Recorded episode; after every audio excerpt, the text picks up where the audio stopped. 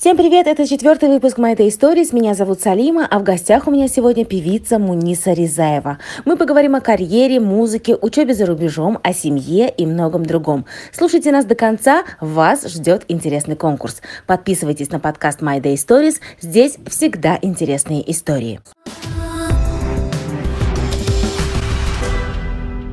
Создавая проект My Day Stories, мы мечтали о партнере таком же уникальном, как и те истории, которые рассказывают нам наши герои. Встречайте Nest One. Герой, который уже пишет не только свою историю, но и всего Ташкента. Первый небоскреб Узбекистана с уникальной архитектурой. Все подробности по ссылке в описании. Муня, привет! Привет. Как дела? Спасибо, хорошо. Как у тебя? Спасибо, у меня тоже хорошо. Последний раз мы с тобой общались очень-очень-очень-очень давно. Давно. Да. А, Сейчас а, я, прежде чем готовиться а, к нашему интервью, вспоминала, с чего ты начинала и к чему ты пришла. Пришла. Сейчас ты занимаешь законное место на нашем небосклоне звезд. а, Слава так Богу, да. скажем, да. А Ты понимаешь, какой ты путь проделала? Да, огромный. Огромный, сложный, очень трудный путь. Каким он был? Ой, и взлеты, и падения, и во многие двери, которые я стучалась, они были закрыты для меня. Кого бы ни просила помогать мне, мне не помогали. Единственный человек, которому мне помог э, в свое время, это был Алишер Акяшин Хаджаев. Это были мои учителя Доня Ильясов и его жена Мамура Курбанова. Вот, это мои устазларым, как говорят, да. А, во многие места, куда я хотела попасть и с кем бы я не хотела бы работать, мне везде почему-то отказывали, говорили, таких как ты миллион. Вот. Но, как видишь, оказывается, не миллион. А, Я добилась, чего я хотела, но было очень трудно. Какие самые сложные моменты были на протяжении вот этого пути от э, начала до вот этого звездного топа, в котором ты сейчас находишься? А, Ну, во-первых, было сложно, потому что мне папа запрещал. И папа часто, когда звонил, э, мы любыми путями его обманывали с мамой. Потому что мама, как помнишь, всегда меня водила на все эти мероприятия, а, где бы я ни выступала, куда бы я ни ходила, вот, прикрывала меня везде. Э, Было очень трудно, потому что, во-первых, все эти продюсеры, все эти люди, а, с которыми я хотела работать, они все знали моего отца. И они боялись со мной работать, потому что они уважают моего отца. И они говорили, блин, я не могу, потому что завтра Бахадыр может со мной поругаться, или там Бахадыр узнает, что я там помог. Давайте не будем, давайте без этого, там, идите сами, делайте, но чтобы только без меня. Вот, такие вещи были. Потом, когда а, прошло время, я улетела в Лондон, прилетала, улетала, прилетала, улетала, все был, получал, ну, на протяжении всего этого времени там а, я встретилась э, с Вагифом Закировым, где он написал мне а, больше 10 песен, у меня был целый альбом, написанный Вагифом Закировым. Вот. э, Вагиф мне помогал во многом, э, чем я ему очень благодарна. Я благодарна своей учительнице Мамуре Курбановой и Доне Ильясову, а, которая была и композитор, и аранжировщик. Я у, них на, я у них на студии занималась вокалом у тети Ма- Мамурапы, а Доня Аке писал мне песни. Вот. Очень крутые песни. К тому времени это уже только сейчас это направление входит в наш шоу-бизнес. То, что делали они лет 20 назад, а, Доня Ильясов. Вот. Им благодарна. С ними работала. А, Умит Юльзлары конкурс, там участвовала. Вот мне Алишер Шахаджаев во многом помог. Да, Тошкент Наво. Вот. Они, конечно, поддерживали, они молодцы. Вот. Ну и были, конечно, очень много мест, куда я приходила и говорила, и мне говорили, ты, да таких, как ты, миллион. Ну, вложите деньги, поработайте со мной, потому что денег у меня не было таких, чтобы там вкладывать в себя. Вот. А если, например, папу попросить, в то время папа все равно обеспечивал, да. А Это я после 17 лет сама начала зарабатывать деньги, а до 17, конечно, папа помогал во всем. А Вот. И я понимала, и для того, чтобы стать популярной певицей, для того, чтобы снимать клипы, раскручивать свои песни и все остальное, нужны большие деньги. Очень большие деньги. У меня их не было. А Вот. Но вот такие люди хорошие были в моей жизни, которые мне помогали. А был э, такой момент вот на протяжении этого пути, только-только э, начало, когда ты сказ- сказала бы сама себе, когда ты хотела все бросить, вот был такой день? У меня он каждый день есть. Он у меня до сих пор есть. Да, потому что если такого не будет, то и у тебя и стимула не будет, значит, ты уже э, для себя как бы всего добилась. Вот примерно так я это понимаю. Из-за этого, конечно, оно, оно присутствует всегда, особенно с моим характером, вот, с моими понятиями вообще, с моей жизнью. У меня всегда так, то так, то сяк, то взлеты, то падение. Ты знаешь, если в жизни было бы все хорошо, ну, было бы неинтересно. А когда у тебя есть падение, когда ты проигрываешь, это самое лучшее начало для твоего успеха. Понимаешь, ты должен проигрывать. Когда ты проигрываешь, это хорошо, это неплохо. Плохо, когда ты всегда выигрываешь. Ты понимаешь? А когда ты проигрываешь, это тебе дает определенный, это дает тебе колоссальный стимул. Когда ты ломаешься, когда ты проигрываешь, это просто, это такой трамплин к успеху. Ну а ты помнишь вот свой первый выход на большую сцену? Когда, где и что было после того, как ты зашла за кулисы? Ну да, это был Мустахалик Байрам перед первым президентом Исламом Даганиевичем Каримовым. Это было, э, мне было лет, наверное, я не знаю, сколько лет, 8-9, наверное, 8 лет мне было, 9 лет. Это была большая сцена. Были маленькие сцены, когда мне было 6-7 лет, я там ходила в разные кружки, но это ничего, это в школе так, знаешь, на сцене или там на каких-то этих. А вот большая сцена, это был Мустахалик Байрам. Это был стадион, это вот на Красной площади нашей, вот там. А, я выходила вместе с Умит Юльзлара, вот мы пели общую песню, но это было так волнительно, потому что когда подходил президент и всем жал руку, нам становилось Вы в детском блоке, наверное, выступали, да? да? Нет, у меня уже не детский блок был, нет, нет, нет, это такой подростковый уже был. Ага. Ну, что ты ощущала? Как и сейчас, волнение. Те же чувства, которые были тогда, они у меня присутствуют до сих пор. Каждый раз, когда я выхожу на сцену, это у меня есть. Это волнение, это сердцебиение, это безумно большая ответственность. А, вообще, сцена – это отдельное государство, я считаю. Это настолько э, для меня серьезная вещь, и я очень сильно уважаю сцену.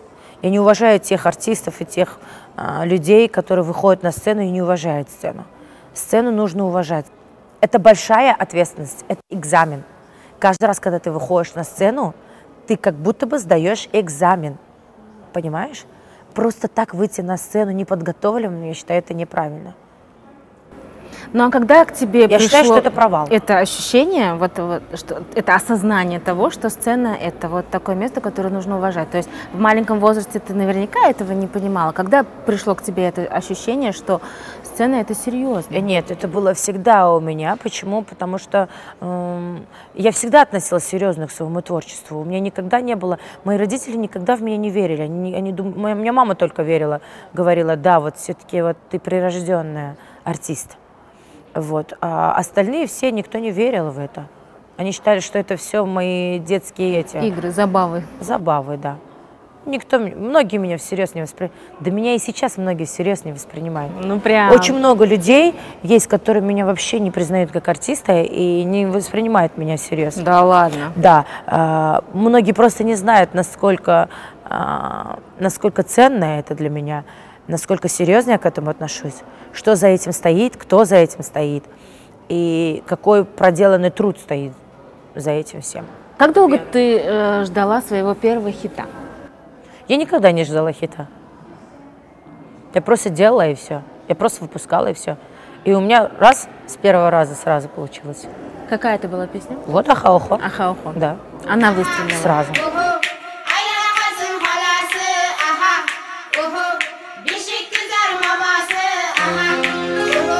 Именно она принесла э, ту народную любовь да. и славу. Муниса Рязаева я стала благодаря этой песне. И, и это была моя первая песня. Угу.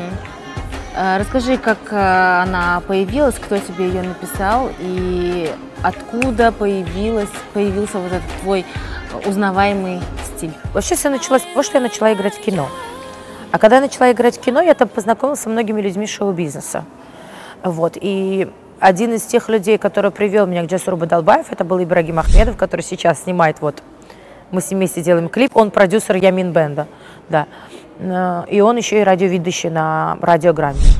Ибрагим Ахмедов, и он сказал, пойдем, я тебя поведу к Джасуру Бадалбаеву, познакомлюсь, он при, привел меня к Джасуру Бадалбаеву, познакомилась с Джасуром, Джасур меня познакомил с Ильдором Каюмом, который написал идею Ахаохо, и все так и поехало. На самом деле у меня не было тогда денег, ни средств, ничего. И тогда э, они просто поверили в меня и Джасур Бадалбаев, и Ибрагим Ахмедов, и Ильдор Каюмов, они все в меня поверили, и все. И я им тогда сказала, когда я стану популярной певицей, я обязательно вам буду платить в два раза больше, я буду с вами работать, и, пожалуйста, только поддержите меня, и мы вместе будем все зарабатывать, и будем, дай бог, номер один артистами, звездами там, и все остальное. Как вы видите, Джасур Бадалбаев – это самый лучший аранжировщик на сегодняшний день. Ильдор Каимов – самый лучший, кто пишет идеи э, в нашем узбекском шоу-бизнесе на сегодняшний день. Ибрагим Ахмедов – самый лучший. Он всегда был э, хорошим радиоведущим. Сейчас он стал и продюсером, и кем он только не стал. Ты сдержала свое слово? Ну, получается, что да. Да, Платишь им два раза больше? Конечно. Я делаю все для них. Было очень много интриг, сплетен. А, люди нас э, любыми путями пытались переругать. А, в плане того, что им приходили, говорили что-то, мне приходили, говорили что-то. Говорят, а ты знаешь, а ты знаешь, что это. Особенно, когда мы находили какие-то новые направления, с ними вместе делали, приходили весь шоу-бизнес и говорили, сделайте мне такую же, например, как у Муниса Резаевой песню или еще что-то, да. Они делали, потом я обижалась, говорила, почему вы делаете такого же направления, что других направлений мало, что ли? Они говорят, ну, ну как мы можем, это же наша работа, я их тоже могу понять. У них же должен быть, они же должны кормить свою семью. Но это же у самого артиста должно быть. Ну, блин, вот я такой человек, я никогда в жизни не приду и не скажу, сделайте мне песню, как у Райхона, или как у Шахзоды, или как у Зиоды. Я никогда в жизни себе этого не позволю. Я, наоборот, приду и скажу, не, не, не дай бог, чтобы у меня была песня похожа на кого-то. Я говорю, а вот слушай, а вот, вот такого такого-то звука там-то нету, а вот это вот это нету. Самого артиста это должно быть. Опять-таки, наверное, мои понятия, их понятия, наша дипломатия, наша любовь и уважение к друг другу, она вот все-таки это все переборола. Мунис, расскажи мне, пожалуйста, а, что ты вчера делал э, ночью, что на утро ты проснулась э, чуть-чуть простывшая. Ну вот, как видишь, и как слышишь, да. А, я заболела. Вот, температура-то не температура, но вот нос течет без остановки. Ну что делала? Снимали клип на песню «Армон», дуэт э, с моим учеником Шогарт. Э, Камол его зовут. Сейчас теперь у них, они переименовали свою группу. Они себя называют и представляют в нашем шоу-бизнесе как Ямин Бенд. Вот, спела с ними вместе дуэт. В общем, вчера они решили меня облить водой. Нет, на самом деле это была имитация дождя. А, вот, приехала пожарная машина, с холодной, с холодной ледяной водой, хотя я очень просила администратора и режиссера о том, чтобы вода была, по крайней мере, ну, не ледяная, не холодная, но теплая, да. Ну, почему-то так что-то ну, слушай, произошло. Я посмотрела там кусочки видео, там, в принципе, по видео, естественно, незаметно, что она холодная. Очень. Но, насколько я поняла, ты и два прям... раза ездила домой. Да, я ездила домой, мы все сушили снова, опять ну, эту же одежду. В общем, сушки у меня работали дома, фены, э, все что угодно. Самое главное, надо было сделать все, чтобы это высушить. Ну скажи мне, вот э, нужны такие жертвы? Конечно, нужны, когда это твое любимое дело, когда ты этим болеешь. Просто многие люди, э, особенно наш народ, они э, умеют больше критиковать, ежели понимать и, наоборот, ценить да, артиста. В наше время очень, очень трудно не то что завоевать сердца людей, да, очень трудно, как-то, знаешь, больше ненависти, чем любви у людей. И я не знаю, с чем это связано, но очень хотелось бы, чтобы люди э, знали, что происходит сзади, сзади кадра, да, в плане того, что, что происходит на самом деле, на что идет артист ради своего творчества, ради того, чтобы понравиться народу, э, чтобы тебя любили, чтобы тебя ценили, чтобы тебя уважали. Потому что все думают, что ой, что вам, две-три песни спели на свадьбе, заработали свои деньги и пошли, или там, что рот пооткрывала и все. А на самом деле не рот пооткрывала. Во-первых, э, мы работаем живем. Я говорю сейчас за себя. Вот, во-вторых, это огромный труд, это большие вложения. Те деньги, которые мы зарабатываем, например, на свадьбах, да, потому что это единственный доход. Авторский у нас не работает в нашей стране. А, второе, это ну, концертная деятельность, ты сама знаешь, всегда в минус уходит все. А, со скачек большие деньги ты не заработаешь. Вот. И единственный доход у артистов на сегодняшний день, это, конечно же, это наши свадьбы. Да? И после нового закона, который вошел 1 января, нам стало очень трудно артистам, потому что мы уже не зарабатываем те деньги, которые мы зарабатывали раньше, например, да? даже в прошлом году. Вот, и нам стало очень трудно. Элементарно мы не можем уже купить песню, которую бы мы хотели. Мы не можем снять клип, который бы мы хотели снять. Вот, все думают, а, артисты шикарно живут, в общем, шикуют, у них здесь дом, там дом, не знают, что дом в аренде, э, машину тоже э, взяли на рассрочку, например, да, кто-то в кредит берет, э, это нормальное явление на сегодняшний день, потому что расходы огромные у артистов, огромные расходы у нас только на рекламу. Вот, например, в тот день мы сидели с моими родителями, я говорю, ну, теперь, говорю, видите, свадебный бизнес, говорю, умер, Теперь нам нужно заниматься чем-то другим. Я буду, наверное, заниматься каким-то бизнесом. Но я понимала, что для того, чтобы заниматься бизнесом, нужны какие-то вложения, нужен какой-то определенный да, капитал. Э, капитал. А капитала нет. Почему? Мне папа говорит, как капитала нет, ты столько денег зарабатываешь. Я говорю, пап, ты представляешь, говорю, 9 лет я на сцене с 2011 года. И я, оказывается, 9 лет вообще не откладывала деньги, потому что все деньги, которые я зарабатывала, я, я снова их вкладывала в свое творчество, в себя. Потому что спонсора у меня нету, продюсера у меня нету. Я сама себе спонсор, я сама себе продюсер. 10 а, в одном, как говорится. Конечно же, сейчас очень трудно, потому что ну, не знаешь как. Еще это, это, это говорит я, которая была всегда чемпионом на свадьбах, потому что без меня еще свадьбы практически не проходят в Узбекистане. Особенно в Ташкенте. 6-8 свадеб в день, да? В день, да. Это минимум, минимум, минимум 5-6 свадеб в день. Минимум. А так мы доходили до 13 свадьб в день. До 13. Твой рекорд? Это мой рекорд. 13 мест я обходила. Ну, не только свадьбы, там еще и день рождения были, да, да. юбилей там, потому что... Ну, за вечер 13. Свадьба максимум в 10 часов уже заканчивается. А после этого уже идут мероприятия, открытие ресторанов, день рождения, юбилей, там, еще подобное. Ну, вот. скажи, вот, э, ну, папа тебе что сказал? Дочь, я помогу. Нет, мне, мне папа так не сказал. Папа сказал, ну давай, может быть, ты опять займешься своим гостиничным бизнесом. Да. Может быть, бизнес-центр какой-нибудь построишь и все такое. Угу. Я сказала, ну да, пойдем кредит брать, пойдем разговаривать с инвесторами. А, по крайней мере, теперь очень много. У меня всегда вообще было очень много друзей. Я всегда была в центре внимания. Ты меня знаешь очень много лет. У меня всегда было очень много друзей. Слава богу, я всю жизнь была такая, знаешь, этот, как говорится, я любила всегда дружить со всеми, быть со всеми в хороших отношениях. Особенно с парнями я всегда, я с маленьких лет выросла больше с пацанами, чем с девчонками. С тобой я знакома, ого. Ого, 20-25 лет, я думаю, точно я с тобой это, знакома. Это да. да. На протяжении этого времени эм, я вот действительно заметила такую тенденцию, да. что ты, тебе легче и работается, и дружится как-то больше с мужской половиной. Это да? Э, это Почему? Э, на самом деле да, потому что мужчины меня больше понимают, и я мужчин больше понимаю. Вот. И, а с девочками как-то I don't get along, да, я, да. я с ними как-то не нахожу общий язык. Может быть, это связано даже с моим характером. Я больше, у меня такой характер больше Э, можно сказать, мужской. И самое интересное, мне мои родители, я вообще э, не девятимесячный ребенок, я восьмимесячный, и мне родители всегда говорят, ты ошибочно родилась женщиной. Э, это на самом деле так, потому что, ну, не знаю, это еще, это еще, знаешь, это говорить, это еще легко сказано, потому что сейчас-то ладно, там мне 33 а, года, да, 34 в этом году. А раньше же я вообще пацанка была, да, если ты помнишь, да. я всегда была... Оторва. Да, я всегда была в джинсах, в кроссовках, да. в спортивках, да. кепке, это вот это была Но это было не только внешне, это было еще по... Да и по, по характеру по тоже, по, по, по да, поступкам. По поступкам да. и остальное все.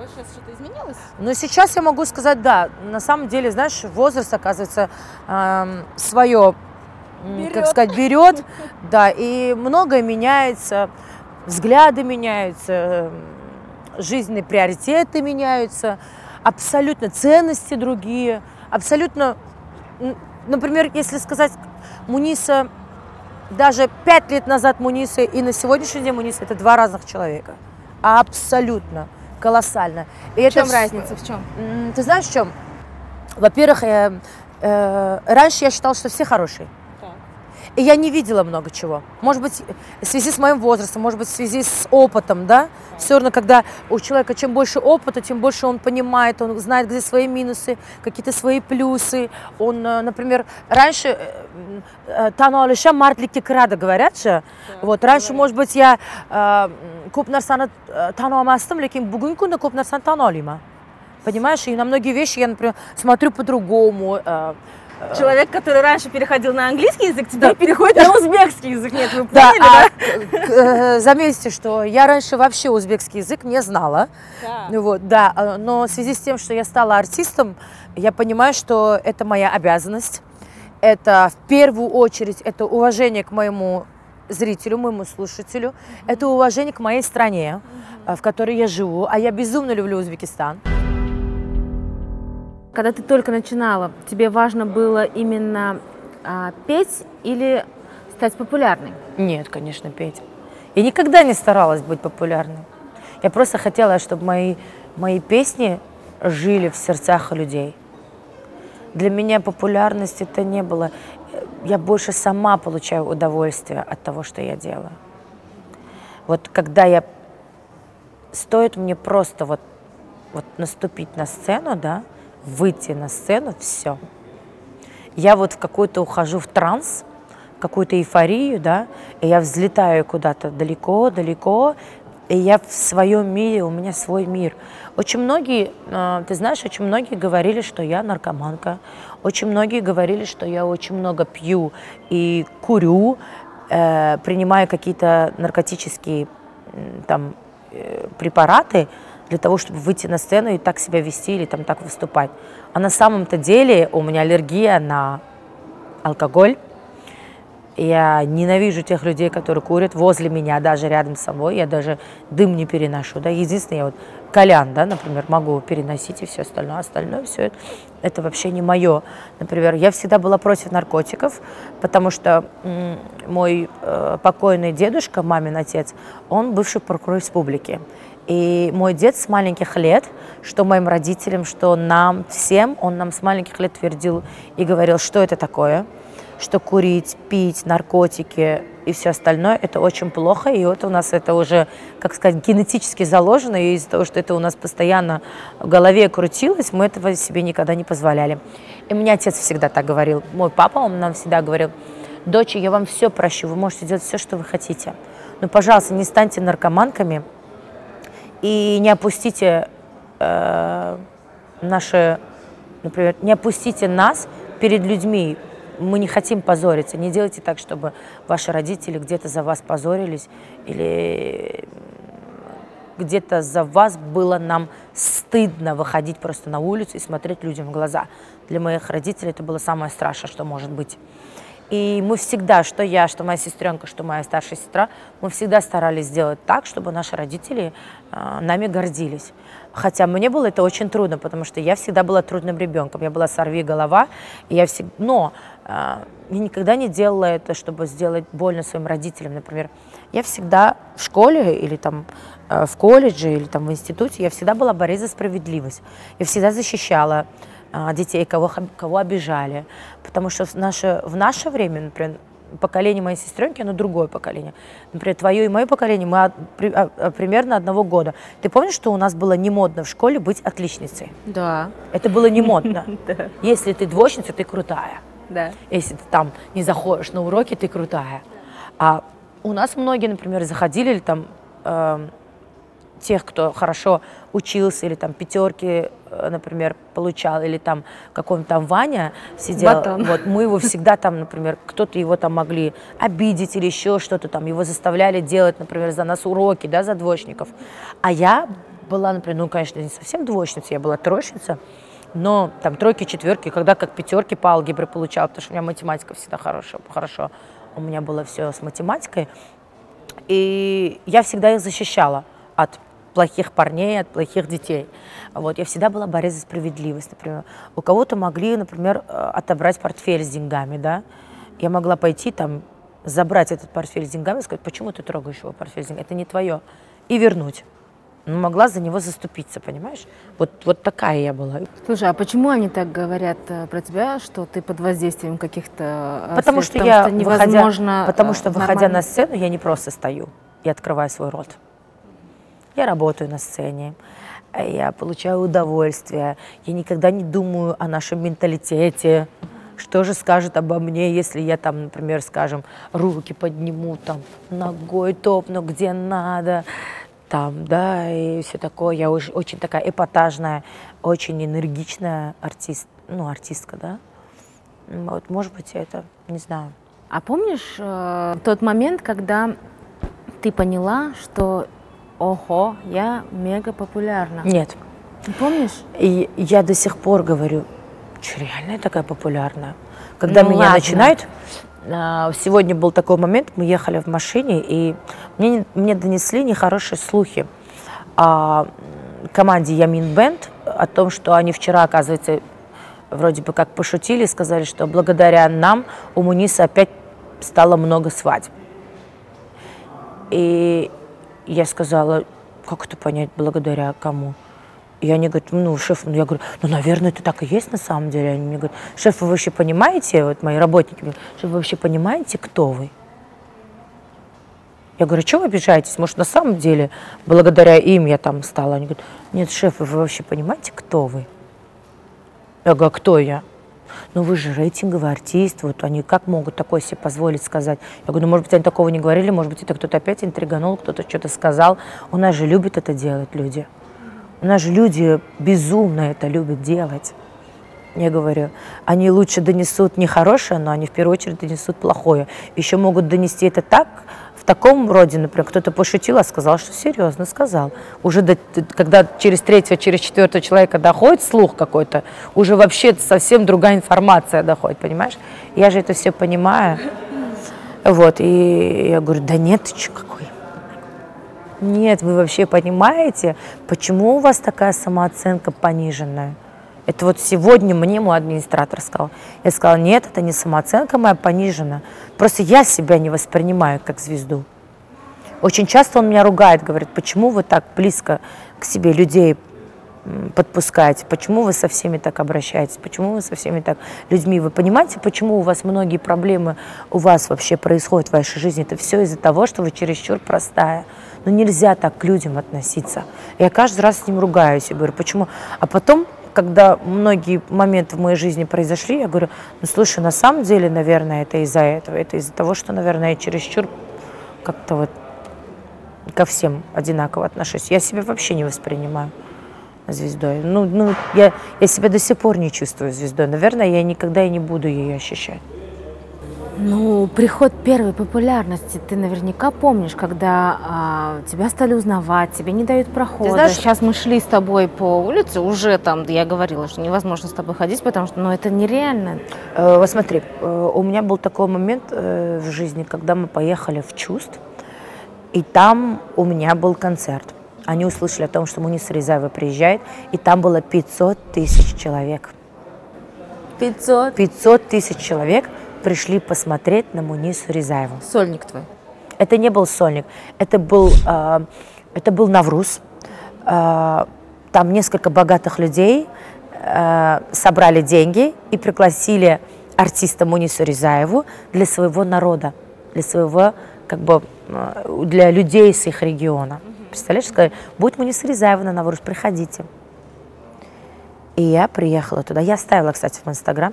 500 тысяч человек собралось. Конечно, это все, они не покупали билеты, все было бесплатно для народа э, в качестве подарка на Навруз. 500 тысяч человек. И тогда, когда весь этот народ начали в один голос петь мои песни, это были такие мурашки по коже, и я так плакала. Я стояла на сцене, у меня были слезы от счастья. Я сказала, вау, вот это да, что реально меня так любят. И они с такой любовью меня встретили. И, с какой... и ты знаешь, самое интересное, мне там даже охрана не понадобилась. Потому что охрана не нужна. Не нужна была мне там охрана. Я понимала, что настолько народ тебя любит, и они настолько тебя уважают и ценят, что они сами мне вот так вот проложили дорожку к машине, и никто ко мне не приставал, меня никто не трогал. Это настолько они видели, насколько вот я им подарила свою любовь и свою душу через свои песни. Я же живьем работаю, и получается, я там где-то отдавала им микрофон, где-то останавливала музыку, где-то с ними вместе пела, где-то они пели, я им хлопала, где-то они мне хлопали, я для них пела. Это было настолько душевно и настолько душераздирающе, да, я, наверное, это никогда в жизни не запомню. Это останется на всю жизнь в моем сердце, в моей душе. Ну смотри, а, тебе не кажется, что есть момент лукавства, что ты э, не понимаешь, что ты мега э, популярна? Это я на самом деле тебе не лукавлю, это вот на самом деле так и есть. Я имею в виду, что я, я до сих пор, по сей день не ощущаю себя звездой. И многие мои беды и проблемы из-за этого – это тебе, я не могу это объяснить тебе. Это не только в моей работе, это в моей личной жизни. Это у меня дома, это на улице, это везде. Это в моей работе, это везде сказывается. Это очень сильно сказывается. У меня нету майор, у меня нету этого границ, которые должны быть, к большому сожалению, оказывается. А я до сих пор, я каждый раз себе говорю, все, вот с сегодняшнего дня вот у меня будет вот так. Ну, у меня не получается. Ну, что поделать? Помнишь ли ты свой а, первый заработок именно а, когда ты стала певицей? Конечно, помню. А, я помню, мы выпустили песню вот эту «Ахаухо», и ровно через пять дней или шесть дней я вышла на свадьбы выступать. Да ладно. И я сказала, а как я буду на свадьбах выступать? У меня же нету песни, у меня же вот только Несколько дней назад песня выпустилась, песня сразу выстрельнула. И нас начали, вы, вы, э, я в то время уже за 250 долларов выходила. Это есть сейчас артисты, которые со мной лет 15-20 поют на сцене, до сих пор за 250 долларов выступают по сей день. А я, представляешь, всего лишь там 4 а, дня, 5 дней, ну, недели, скажем, как пою, вышла песня – и я пошла за 250 долларов выступать. И мне дали эти 250 долларов на руки. На что ты их потратила? И я отдала э, моей команде. И до сих пор вкладываю в себя деньги. Я ничего еще не отложила, можно так сказать. Все деньги, которые я зарабатываю, я снова вкладываю. Вкладываю в свою команду, в свое творчество. А, для того, чтобы удержать свой статус, ты должна покупать себе хорошие машины, ты должна одевать самые лучшие вещи, ты должна жить э, хорошо. Красиво. Жить красиво, потому что это очень важно. Тебе никогда в жизни не заплатят тысяча, полторы тысячи долларов за твое выступление, если ты не будешь соответствовать своему рейтингу и статусу. Я это всегда говорю, это, это секрет этого бизнеса.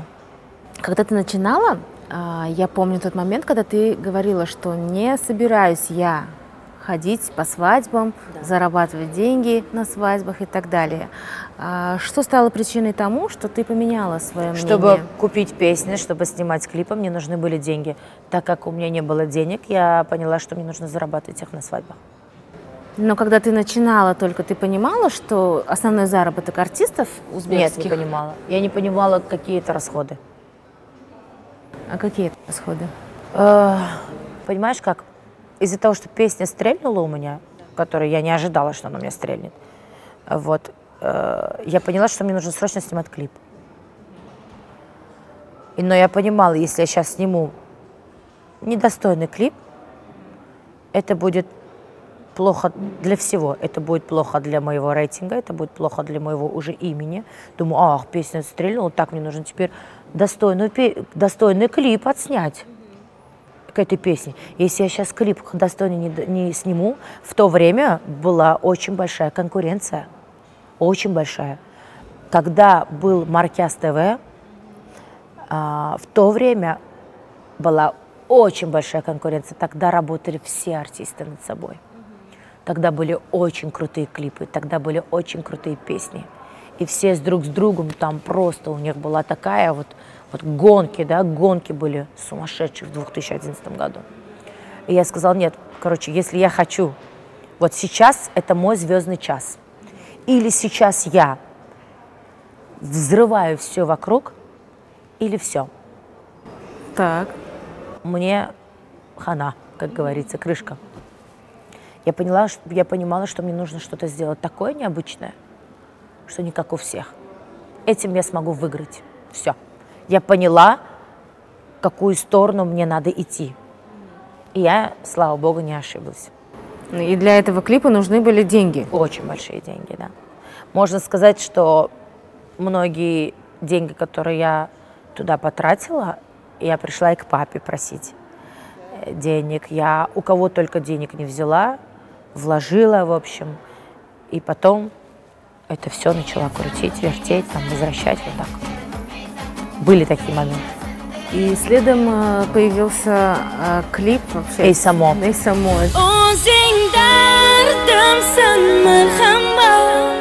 sensiz beholman osmonga yetmas Он тоже был наикрутейший Он клип. вообще был крутым. Не то, что в то время, до сих До пор, сих если пор. ты его посмотришь, Да. блин, где такие клипы? Почему такие клипы никто не снимает уже? Ну, блин, ну умер узбекский шоу-бизнес. Реально? Да. Может быть, это мое мнение, может быть, я не права. Но я как бы, даже если он умер, я себе абсолютно слабинку не даю. Я все равно работаю над собой, я все равно делаю новые вещи. И очень часто те новые вещи, те новые направления, которые, например, я делаю, я знаю, что за нами после, после меня начинается э, весь шоу-бизнес бежит к этим же композиторам, к этим же аранжировщикам, сделайте как у Мунисы. Я все это знаю, просто молчу и ничего им не говорю, да. Я очень рада этому. Не важно, что делать после меня, важно, чтобы не сделали до меня. Вот. А то, что делается после меня, меня уже это не интересует. Самое главное, что это сделала я, в первую очередь. Первое сделала я. Мне говорят, вот, что-то все похоже на друг друга. Я говорю, какая разница, похоже, не похоже. Самое главное, что это сделали мы. Первым мы сделали мы. А все остальное это уже подобие. Какие-то они трагичные. Хочешь, я тебе кое-что скажу? Да. Здесь очень много факторов. Так. А, Первый фактор – это в то время, когда я начинала, 2011 года, 2012, ну, последние, наверное, пять лет клипмейкеров практически не осталось. Все самые лучшие сценаристы, режиссеры и клипмейкеры, они улетели. Их нет. А, Бахадыр Юлдашев, его нет. Тимур Примкулов, его нет. А, Многие хорошие клипмейкеры и сценаристы, режиссеры, даже продюсеры, они все занимаются уже другой деятельностью. А, Им, многим клипмейкерам, я их понимаю, они э, говорят, ну зачем мне снимать клип за 5-7-10 тысяч долларов, когда я могу на рекламе заработать 30, 40, 50. И когда мы приходим к этим клипмейкерам, да, например, вот я очень часто э, приходила и вообще работала с Нариманом Султан Хаджаевым. А, Нариман – это тот человек, которому на сегодняшний день клипы неинтересны. Ему интересна только реклама и его фильм, который он готовит уже на протяжении нескольких лет. То есть он перерос туда. Да, ему не интересны клипы. Нариман очень талантливый. А, Что касается молодежи, боимся молодежи тоже что-то давать, потому что мы не знаем, какая у них работа. Вот. А те, кто остались, ну, они неплохие, они хорошие, но э, ты знаешь, на самом деле от того, что они делают постоянные идеи, идеи, ну, человек же должен еще и развиваться, работать, нанимать кого-то, понимаешь? А многие как? Они себе имя заработают, нескольким звездам снимут клип, сделают хорошую работу, а потом они начинают расслабляться. Понимаешь, вот человек, он должен, особенно творческий человек, он должен постоянно работать над собой и развиваться. Что, простите меня, извините, у многих этого нет, они этого не понимают, а может быть понимать, просто они этого не хотят. Человек должен болеть своей работой, потому что творческий человек – это не человек, который работает, это человек, который получает удовольствие, понимаешь? Я не могу назвать творческого человека или там сказать, что у творческого человека это работа. Ну не могу я это сказать. Потому что для меня это не работа, для меня это мое любимое дело, от которого я получаю столько энергии, столько кайфа и столько счастья и любви. это, ну, это не передать словами. Из-за этого очень многие ломаются, два-три года работают, а потом их, ты знаешь, Салим, они вот так раз и исчезают. Или, они, или ты не соглашаешься? Ну, я соглашусь, просто э, ты, по-моему, такой человек, который э, сама очень творческая, идейная. Это потому что нету клипмейкеров, которые могут воплотить твою воплотить, идею? Воплотить, это во-первых. Во-вторых, это ты знаешь, э, например, если в 2011 году у меня было очень много времени, Да. сейчас у меня времени нету. Сейчас у меня нету времени элементарно лечь спать и поспать нормально. Ну Вот. Это сейчас вот э, в такой момент, январь-февраль, это когда меньше работы, ты там можешь поспать, чуть-чуть себе время уделить, там Да. пойти на массаж, сходить на тренировки и все остальное. А когда ты становишься популярной, когда у тебя становится очень много работы, ты просто э, уже, ну, не то что даже морально, ты физически не успеваешь. Но ты довольна, ты счастлива, что у тебя такой график? Ну, конечно, счастлива. Если я не была бы счастлива, давным-давно ушла. Это же такое дело у меня. Ну, Это же всю жизнь у меня было моим хобби. В одном интервью я услышала о том, что был у тебя какой-то негласный запрет, как ты сама сказала, на 7 месяцев. Да. Что это за история? Почему ты под него попала и э, что это было? Эм, Кто-то э, меня засунул в интриги, пошел и сказал э, дочке нашего первого президента Гули Каримовой о том, что э, я прикрываюсь ее именем. Каким образом? Когда меня останавливает ГАИ, я говорю, что я Гули Каримовой подруга. Так. Это была первая интрига. Э, Вторая интрига была о том, что э, несколько певиц, которые были приближены к ней в то время, они тоже ходили чуть-чуть ей всякие вещи говорили для того, чтобы я понимала, по- теперь я понимаю, почему, потому что это было как раз к тому времени, когда э, певицу года и клип года должна была забрать я на MMTV. MMTV. И прямо за, за ночь вечером сделали ей интригу. Так. Несколько певиц, не буду говорить их имена, я их имена знаю, но они, знают, но они не знают, что я знаю, что это они сделали. Я до сих пор с ними в хороших отношениях со всеми. Они а, сейчас на эстраде? Да, да, да. Они сказали ей или ее приближенным, и она сказала, все, вы не отдаете ей ни певицу года, ни клип года, засовывайте ее в запрет, вообще выгоняйте ее отовсюду. И меня выгнали с Теры, потому что я работала с Терой, у меня был на 5 лет контракт. Я, кстати, и из-за того, что мне э, позвонил директор Терры и сказал о том, что э, Гуля не хочет, чтобы я выступала на «Голосе», я прошла все туры на «Голосе» в России с Севаром Назархан вместе. Я из-за этого всего вернулась в Ташкент, потому что мне пригрозили о том, что меня засунут в запрет. Я вернулась сюда, отказалась от «Голос» проекта, вернулась в Ташкент, и после этого меня все равно засунули в запрет. И я 7 месяцев была в негласном запрете. Меня отовсюду, от меня убегали журналисты, от меня убегали артисты, ко мне никто не подходил. А, Это был ужас. Со мной никто даже здороваться не хотел, все боялись за себя. Что ощущает человек, который находится в топе артистов и которого могут э, вот так вот кинуть под запрет? Что ты в этот момент ощущаешь? Как будто бы тебе, как будто ты умерла, как будто тебя убили. Ну, Вот так. Ты умерла, все. Вот у меня был такой момент. Во-первых, я попала в этот день в больницу с сердечным приступом. Меня родители чуть не потеряли. Это не Тоже та история, после которой ты хотела э, что-то Да. сделать с собой? Да. Да, я хотела повеситься. Потому что м, музыка и мое творчество – это смысл моей жизни. Вот. И слава богу, э, сегодня таких вещей вообще близко нету.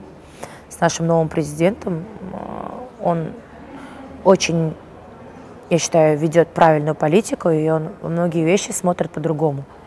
И слова «запрет» уже у нас нет. Я могу это спокойно сказать. Я имею в виду, что сейчас мы намного спокойнее артисты в плане запрета. Сейчас такого нету вообще. Даже те артисты, которые были по 15, по 20 лет в запрете, они сейчас все уже без запрета тоже. Сейчас все равно больше, ну, сейчас есть свобода слова, сейчас есть блогеры, а, сейчас мы можем многие о чем мы раньше не могли говорить, на сегодняшний день мы спокойно можем говорить. Я считаю, что это благодаря нашему, нашей новой политике. Ну а в той ситуации ты как-то пыталась исправить ситуацию? Да. Я в какие двери только не билась. Как я только не искала выхода, чтобы с ней поговорить или с ее приближенными. Но от меня везде убегали, выключали телефоны. Даже моя мама к своим друзьям ходила домой, просила, искала. И они отказывали нам во всем. Это был единственный случай, когда... А, а сейчас эти люди мне даже в глаза смотреть не могут. Им стыдно. Те люди, которые вот засунули меня в запрет, ее приближенные, они мне сейчас даже в глаза посмотреть не могут. Да? Да. Ну, они поняли, что это все было, были интриги какие-то или что это было. Но ты же реально не прикрывалась наверняка ее именем. Да, не то, что не прикрывалась. Ты знаешь, э, Салима, я певицей стала в 2011 году. Я всю свою жизнь ездила на хороших машинах. У меня, слава богу, моя семья не последние люди в нашей стране. У меня папа не маленький человек. У меня дедушка был не маленьким человеком. У меня мама не последний человек, например, да. У меня всегда были деньги, у меня всегда были связи, у меня всегда были братья. А, и у меня всегда, я настолько дружелюб, э, дружелюбный человек, у меня всегда очень много было знакомых и друзей и все остальное. И в первую очередь, я была же сорви голова, я всегда дружила с гаишниками. И меня все гаишники города знают, не как Мунису Рязаеву. Они меня знают еще до того, как я стала Мунисой Рязаевой. Я уверена, что это интервью будут смотреть и гаишники тоже. Вот ни один гаишник про меня плохое никогда в жизни не скажет. Ни один гаишник, они настолько меня любят и уважают, они всегда «Муя». Они меня раньше, знаешь, как называли? «Ну, погоди». Это была моя, это была моя кличка «Ну, погоди». Они меня всегда называли, потому что я любила всегда скорость, скорость любила машины, и вот я всегда, например, там что-то там неправильно сделал. Окей, Джон, ну простите, пожалуйста, вы же меня любите. Они говорят, Муниса, вот ну ты такая вот, ну вот я не могу тебя не отпустить. Ты наша сестренка, все. И до сих пор по сей день так. Никогда в жизни, чтобы там меня гаишник обидел или еще что-то, ну, никогда такого не было. И потом, больше всего в жизни я не люблю интриги и сплетни. Я своим подругам не позволяю возле себя говорить э, или какие-то интриги нести, или там про кого-то что-то говорить. И у меня, я сама по себе очень позитивная.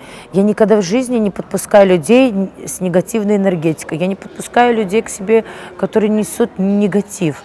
Я люблю таких же людей, как я сама, чтобы возле меня улыбались, смеялись, и чтобы это все вот на такой ноте заканчивалось. Я люблю рядом с собой держать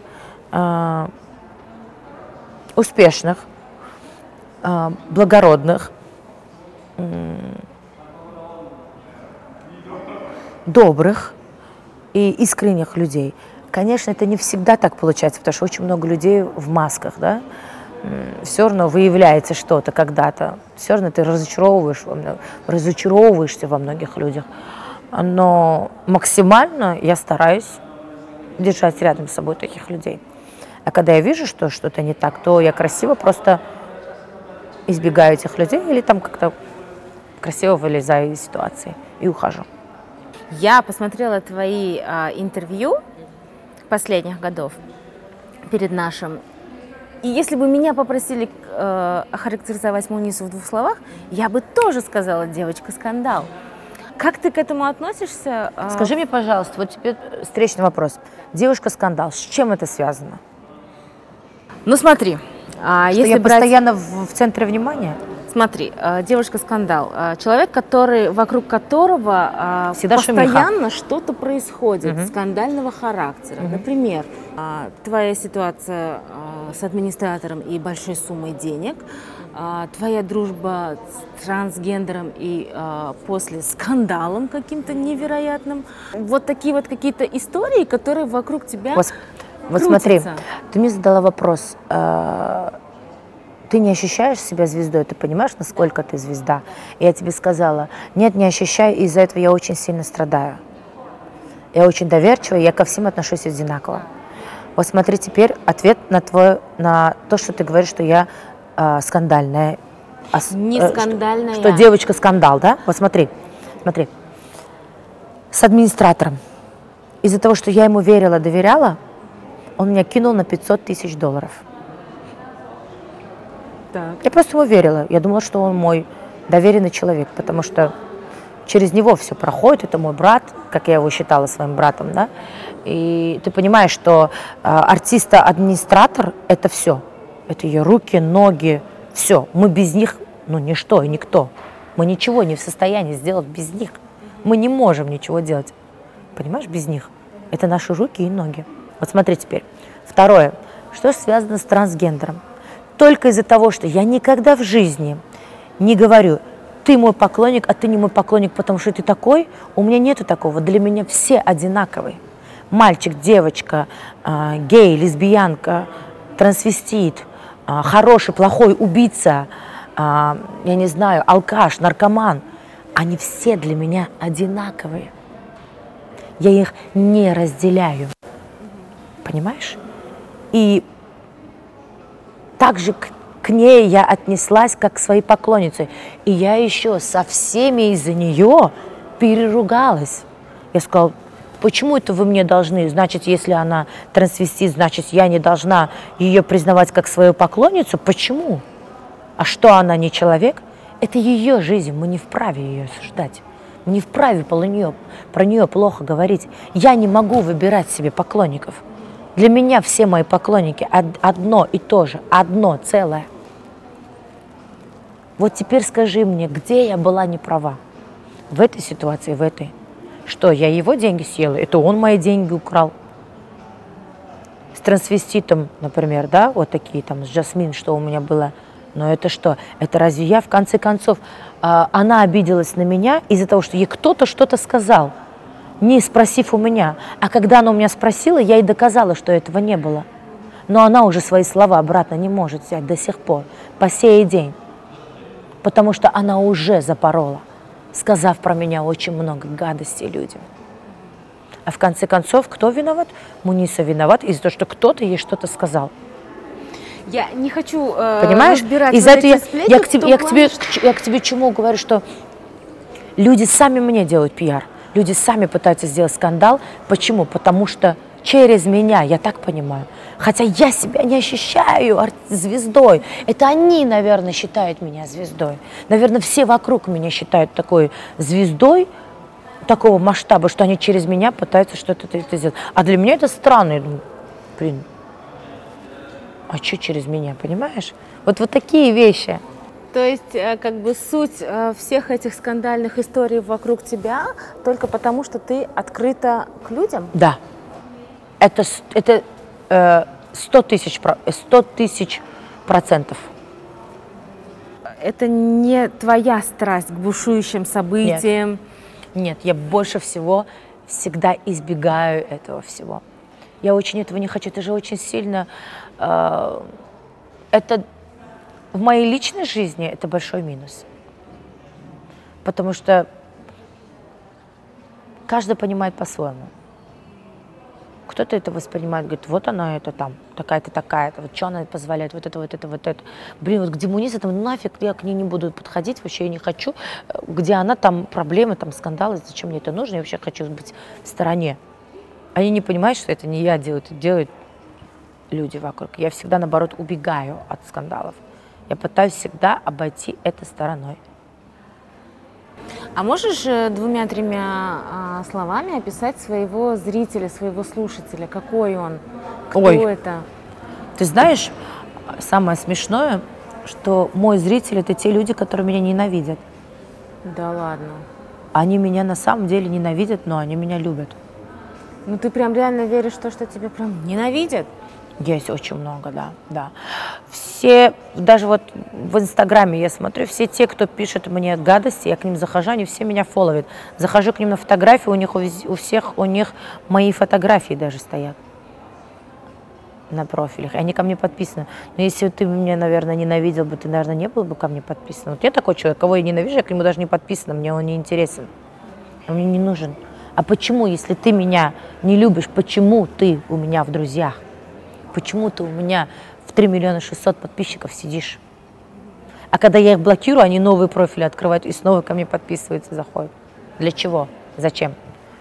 Когда тебя человек раздражает, зачем ты за ним наблюдаешь?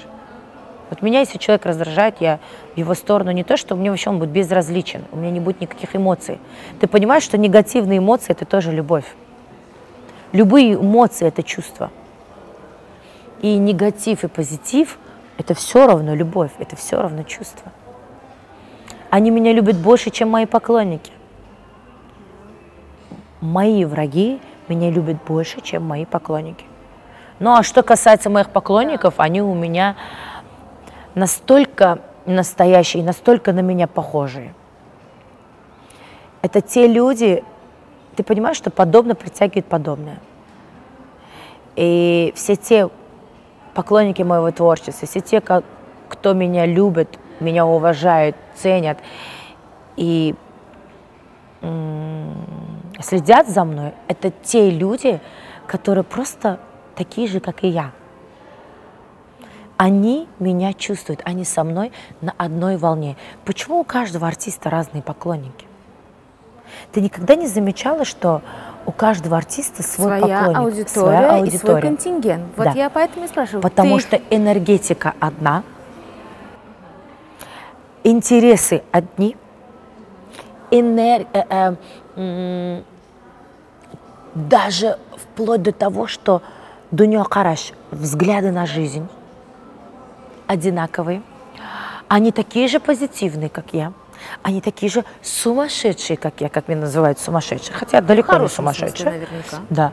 А, ну, многое меня связывает с ними. Очень много. Я так считаю. И ты знаешь, я недавно статистику проверяла в Инстаграме. Так. И я тебе хочу рассказать, открыть тебе один секрет. Расскажи. 78% мужчин и 22% женщин подписчики. Потому что тебе с мужчинами легче. Ты понимаешь, о чем я говорю? А, это настолько все Подожди, связано. ты рада такой статистике? Не то, что рада. Я понимаю, почему это. Почему? А, я сама по себе лажу с мужчинами лучше, чем с девушками. И мужики меня уважают за то, что я, как они меня называют, Муниса мужик, да? Но, оказывается, такие слова нельзя говорить, потому что они все материализуются. Эти все слова уходят в космос. Понимаешь, из-за этого я всегда, когда мне говорят мужик, я говорю, пожалуйста, меня мужиком не называйте, я девушка, я женщина, я будущая мать. Потому что когда ты все это говоришь, это все потом реализовывается, это все происходит. Это настолько все материализуется, что ты говоришь, боже мой, а оказывается, я когда-то говорила эти слова, и из-за этого все это происходит. Нельзя говорить такие слова, там нехорошие слова или там негативные слова, оно же все прилипает к тебе. Вот из-за этого, из-за того, что я с пацанами выросла, наверное, из-за этого мужики это чувствуют. И, ну, ты знаешь, они настолько меня уважают и настолько ко мне хорошо относятся, я это вижу. Ты знаешь, очень много у артистов, да, комментарий очень много негатива. У меня нету такого негатива Я в моих прошерстила, да, твои Но комментарии. нет у, у, меня нету. негатива. Многие думают, что я удаляю сижу. Нет. Не удаляешь? Нет. Я могу удалить ну, максимум 2-3, но у меня в комментариях тысячу и выше комментарии. Я же не буду все тысячи комментариев пролистовывать. Ну, любят меня, не знаю. Вот ту энергетику, которую я им отдаю, эта энергия ко мне возвращается вдвойне больше от них. Когда ты собираешься отдавать энергию на сольниках своих? Когда планируешь В октябре. сольники? В октябре. А, Я слышала 9-10 из интересных источников, что это будет что-то очень-очень-очень глобальное. Да, Костя и Масса. Я не хочу сгладить, а, сглазить, потому что я очень долго к этому иду. Я уже какой год не даю концерт, уже третий.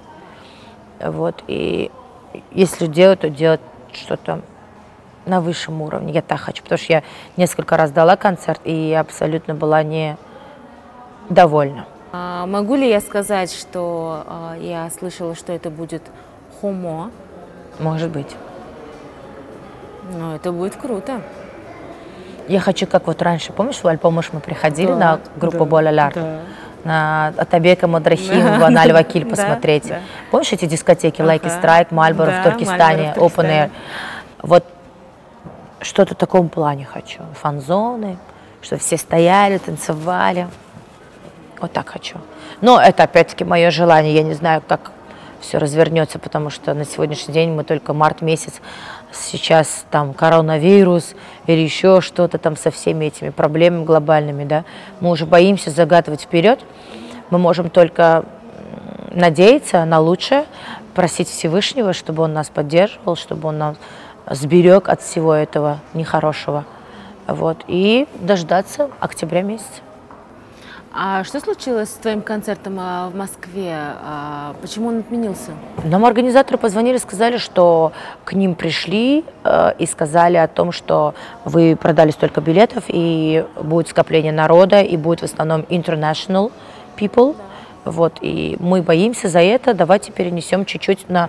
Пусть вот эта жара пройдет, когда 30, при 30 градусах, в общем, э, типа коронавирус умирает и все такое. Но я очень сильно обижена, потому что несколько дней э, нам организатор дал номер телефона, по которому люди могут вернуть э, деньги свои, э, которые они там заплатили да, за билет.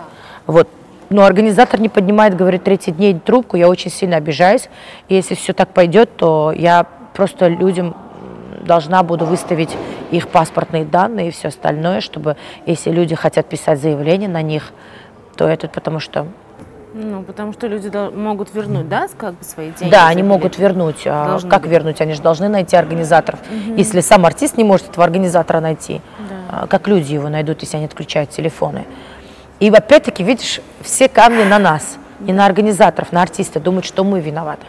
А на самом деле просто сейчас очень много разных организаторов, которые тебе обещают все, э, подписывают с тобой контракты, договора, все делают, а в конце концов вот, а, вот такой случай происходит. Из-за этого сейчас очень трудно. И я думаю, что больше с организатором, наверное, я не буду работать. Мы будем сами с моим администратором организовывать все. А, Тогда люди будут нам случая, верить. да? Ну да, а как люди завтра разве поверят тебе и купят билет на твой концерт? Если сейчас вот такая кидалова происходит. Там, ну, денег заплатили, а им не возвращают. Но мы сделаем все, чтобы вернули организаторы до копейки. У нас есть все. У нас есть договора, контракты, э, документы, паспортные их данные и все остальное. Если мы уже до конца пойдем, то мы дойдем до них. Помимо творчества, ты еще какое-то свое время и внимание уделяешь бизнесу. Да. То есть это твой гостиничный бизнес и э, бутик модной одежды. Да, Был? ее уже есть? нету. да. Нету? Нет, нет. Нету. Нету, да. Сейчас у меня в плане открывать, э, я очень хочу по- помочь нашему государству и нашей молодежи. А, Я сейчас разговариваю с нашим министром Сазатбек Назарбековым, с министром культуры о том, что чтобы развивать наши вот эти заброшенные все музыкальные училища, э, колледжи, я хочу сама их взять всех под, под контроль, сделать там ремонты, э, сделать как там поставить туда самых лучших учителей, А вот, в общем, заниматься этим, как бы помогать чуть-чуть нашему государству, нашей молодежи продвигаться, и чтобы это был уже новый уровень Круто. музыкальной индустрии, да. Круто. То есть ты видишь э, в этом бизнес или ты видишь в этом какую-то благотворительную И а, бизнес, и шлейф? благотворительность. Все вместе. Я просто хочу это сделать. Просто хочу помочь, и все. А если это будет приносить еще и заработок, почему бы и нет? Вот так вот. И еще в планах у меня есть, э, я хочу, у меня мама занимается строительным бизнесом. Я вот думаю, может быть, бизнес-центры построить тоже, потому что сейчас у нас прям везде стройка, стройка, стройка, новый город, а, рождение нового Ташкента. И, конечно же, если я что-то для нашей страны сделаю, если это будет хорошо и для нашей страны, и для меня, почему бы нет? Так все-таки бизнес или творчество? И бизнес, и творчество. Для чего тебе бизнес? Он а, Потому что всё- не приносит Потому дохода? что, м, как меня папа всегда учил, из 10, 10 бизнесов сделаешь, пусть 8 провалены, но 2 останутся. И будут тебе приносить. Завтра у меня будут дети, завтра у меня будет семья. Неизвестно же, как моя судьба сложится. То есть ты уже как бы себе такую Фундамент. подушечку делаешь. Фундамент нужно всегда. всем. Это не только меня касается. Я считаю, что каждый человек должен всегда думать о том, что надо постоянно думать о том, что почву создавать-то нужно. Хороший доход от бизнеса? Пусть будет хороший, плохой, неважно какой, но пусть он будет. Что больше приносит дохода, а, свадьбы или а, бизнес? И в бизнесе есть свои ячейки, свои плюсы и минусы. И в свадебном шоу-бизнесе и в свадебном бизнесе это тоже свои плюсы и минусы. Никто не мог подумать, что вот выйдет такой новый закон, и у нас, на нас это очень сильно повлияет, например. Никто не думал. Я всю жизнь думала, ой, а что, свадьбы? Пока буду выпускать танцевальные свадебные песни, я буду на свадьбах зарабатывать деньги. А тут-то было. Из этого риски, они всегда есть. Риски всегда есть.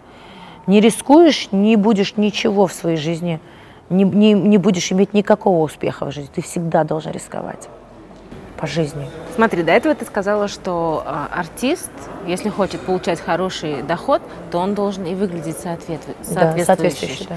а, я не буду спрашивать, сколько ты зарабатываешь. Угу. Я просто спрошу, а сколько нужно Мунисе Резаевой денег в месяц, чтобы она чувствовала себя комфортно. Ой, это, о, это бесконечно.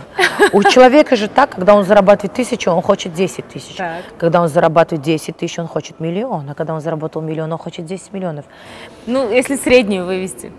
Я не могу сказать определенную сумму, потому что для меня вообще, для счастья, для моего счастья, так. Э, немного надо. И, и не в деньгах счастье, я понимаю на сегодняшний день, потому что сколько бы у тебя денег не было, если ты внутренне как женщина несчастна, то никакие деньги ничего не решат. Ну не решат. Не будешь ты счастлива с деньгами. И за это нужно иметь середину определенную. И деньги нужно иметь, и счастливой нужно быть, и родители наши должны быть здоровы. Смотри, деньги не для счастья, я тебе говорю, а для комфорта, чтобы да. ты себя ощущала Хорошо. комфорт. Сколько в месяц? Не могу я ответить на этот вопрос. Окей. Ты же по-разному, понимаешь? В один ну, месяц я хочу гермес сумку, а второй месяц мне уже не нужна гермес сумка, потому что я уже ее купила, я хочу бриллианты. Ну, понимаешь, да? Ну, ты? поэтому я говорю примерную среднюю. Не могу сказать. Они настолько у меня безграничные.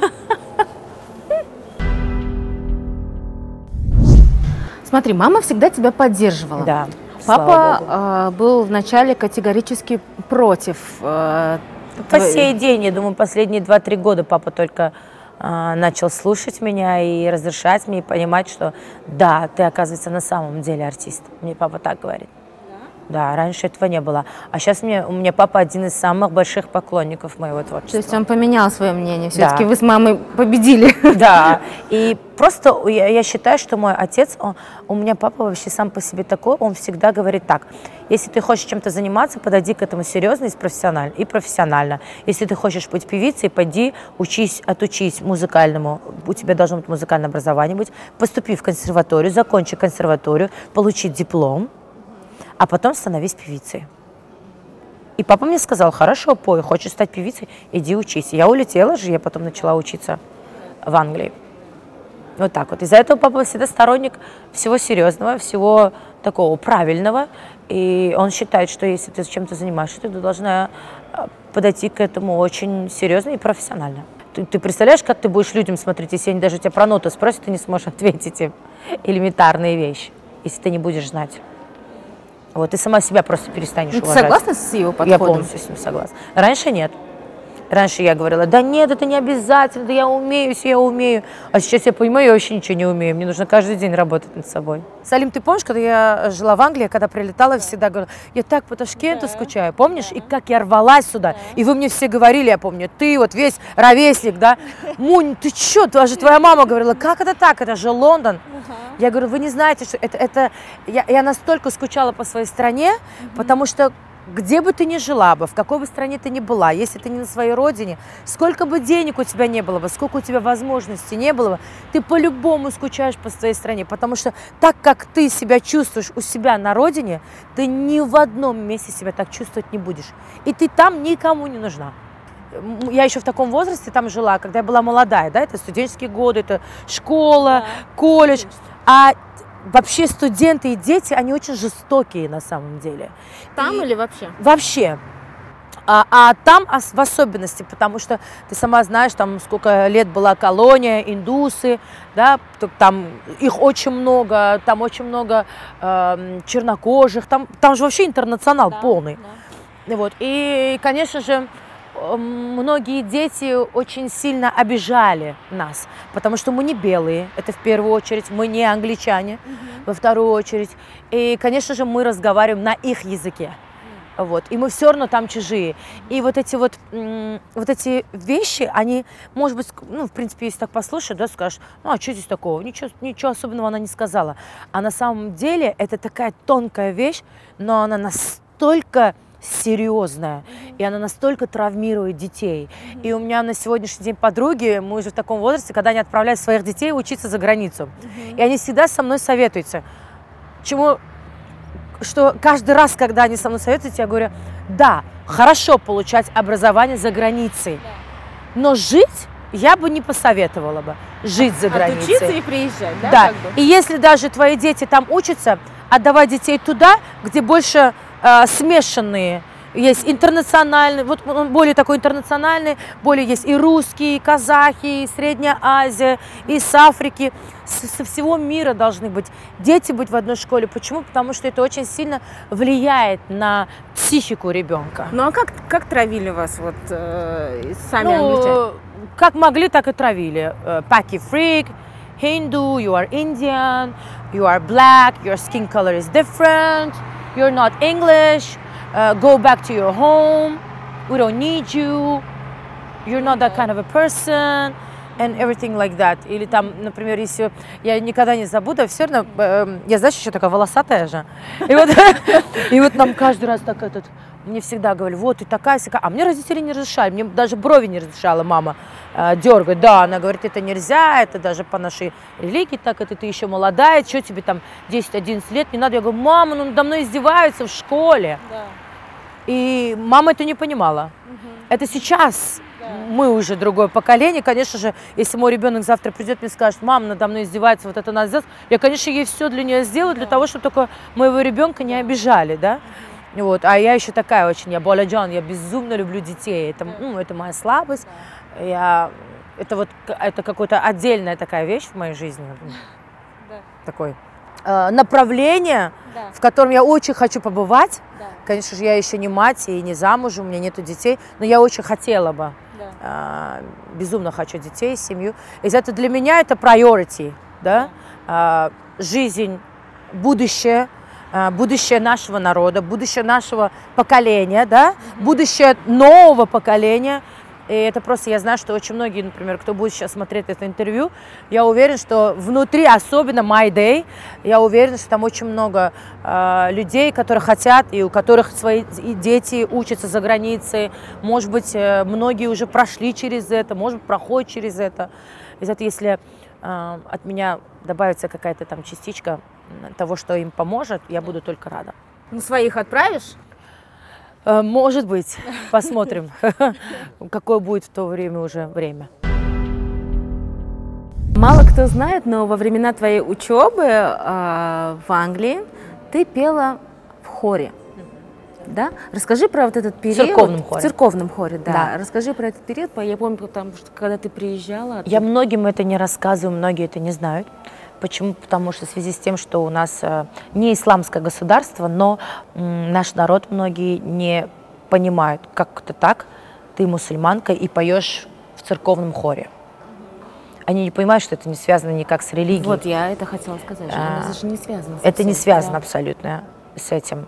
А, Благодаря церковному хору я так пою. Да. И когда-то, когда я пошла петь в церковный хор, тогда и появилась у меня моя манера, появилась моя душа, и у меня открылось сердце. Открылось сердце к Богу, и какое-то произошло у меня внутри просвещение, что ли. Я не знаю, что произошло у меня внутри. У меня появилась какая-то сумасшедшая любовь не к творчеству, к нотам, к мелодиям, к музыке. И я могу петь песню без слов. Церковный хор, он... Это не передать словами, это нужно ощущать.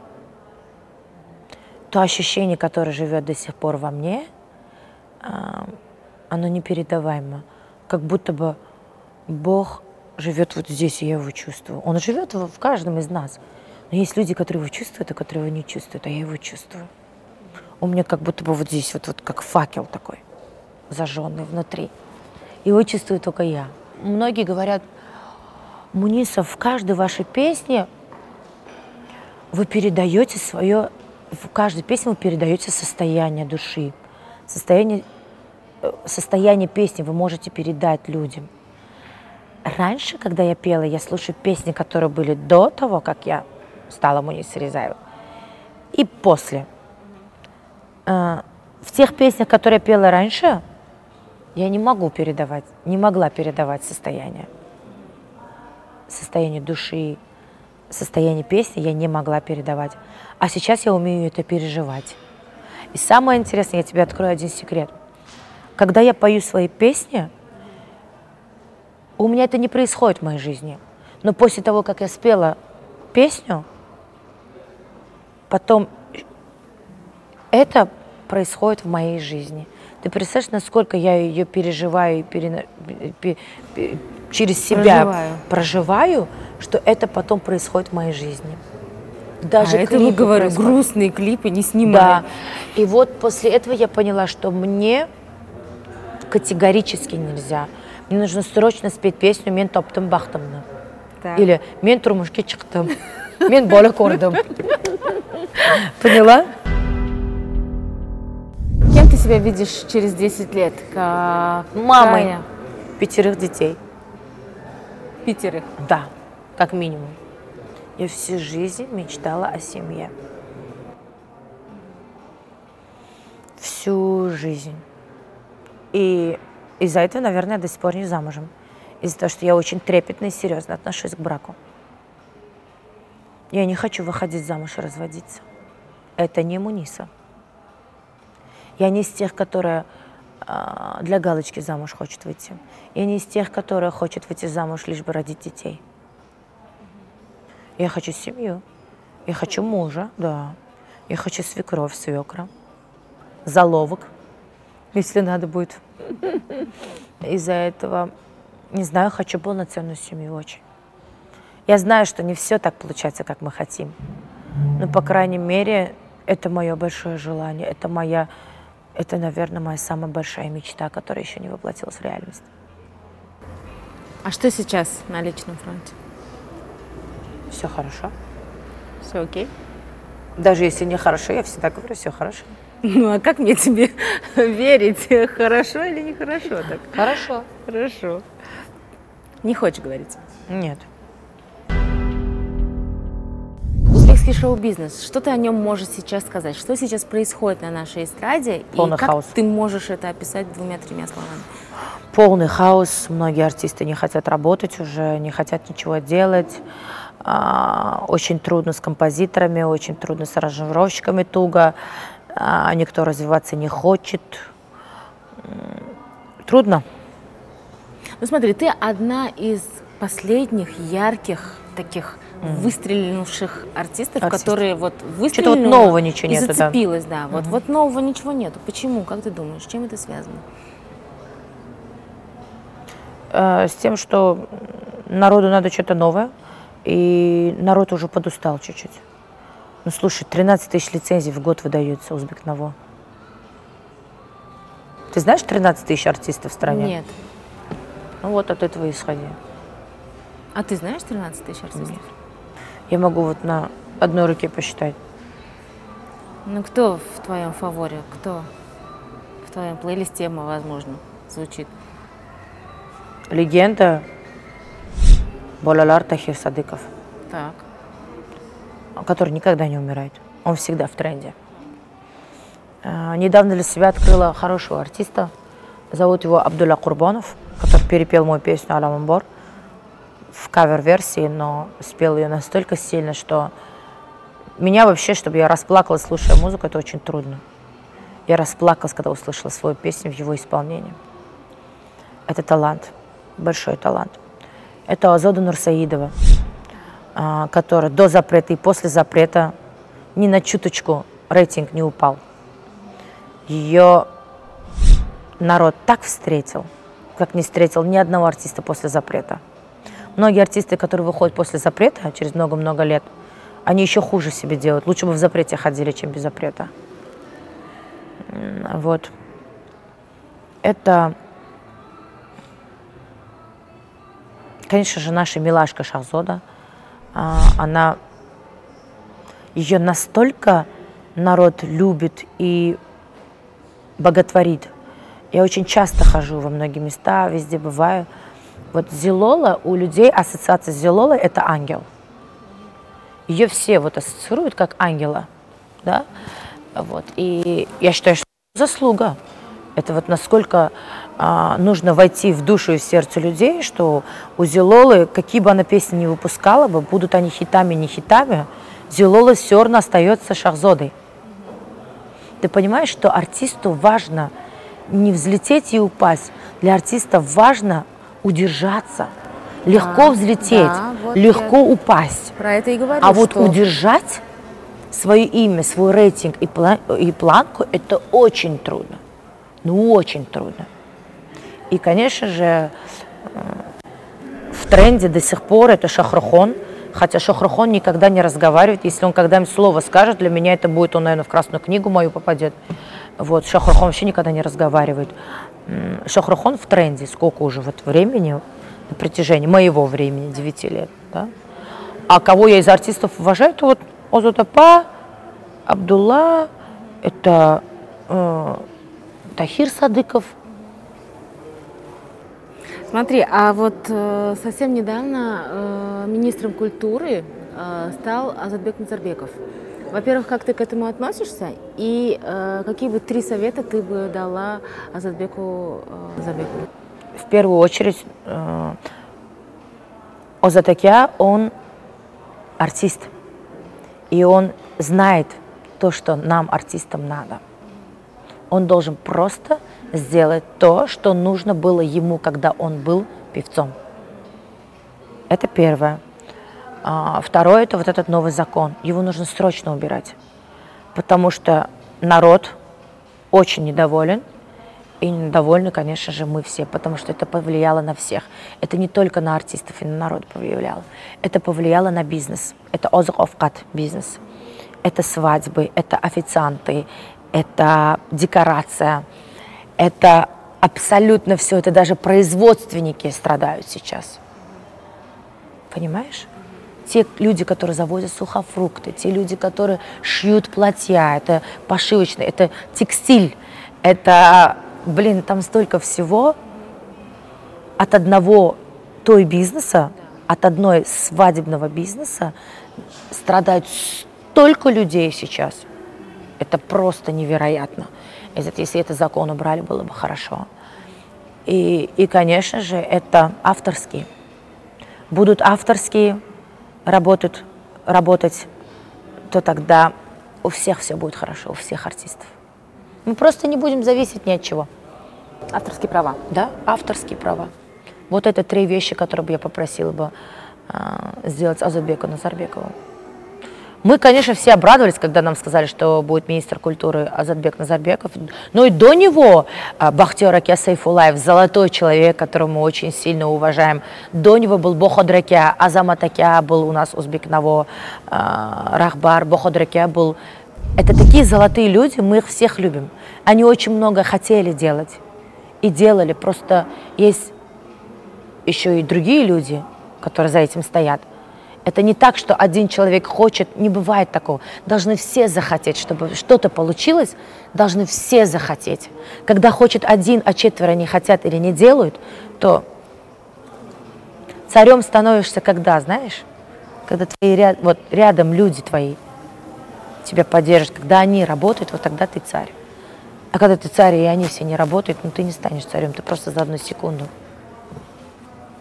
Это так? Чем смысл жизни, Муниса? в любви, В любви.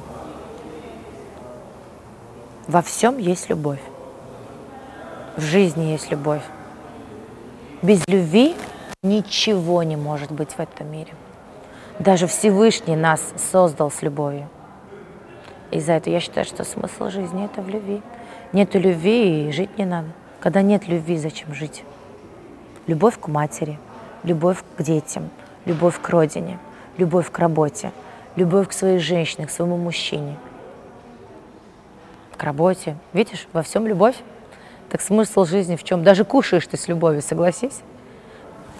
Есть еда, которую ты любишь, а есть еда, которую ты не любишь. Ты никогда в жизни, хоть ты голодным останешься, ты не съешь эту еду, если тебе не нравится. Ребят, у нас э, для вас интересная новость. Мы с Мунисой запускаем... Челлендж. Челлендж. Мы с Мунисой запускаем конкурс. Э, Нужно написать... Давай, Муниса, ты э, расскажешь правила. Да, нужно написать э, под этим интервью в комментариях э, название для моего нового концерта.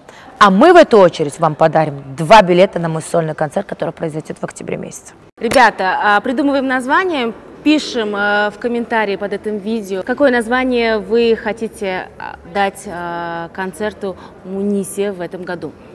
Все. Yes. А мы э, отберем самого креативного, самого интересного и самого оригинального. Пишите, а мы отберем и два билета ваши. Ждем. Спасибо тебе огромное за то, Спасибо что ты большое, выделила тоже. время. Мы наконец дождались тебя в нашем эфире. Спасибо тебе большое. Спасибо, Салимочка. Я тебя очень рада видеть. Взаимно.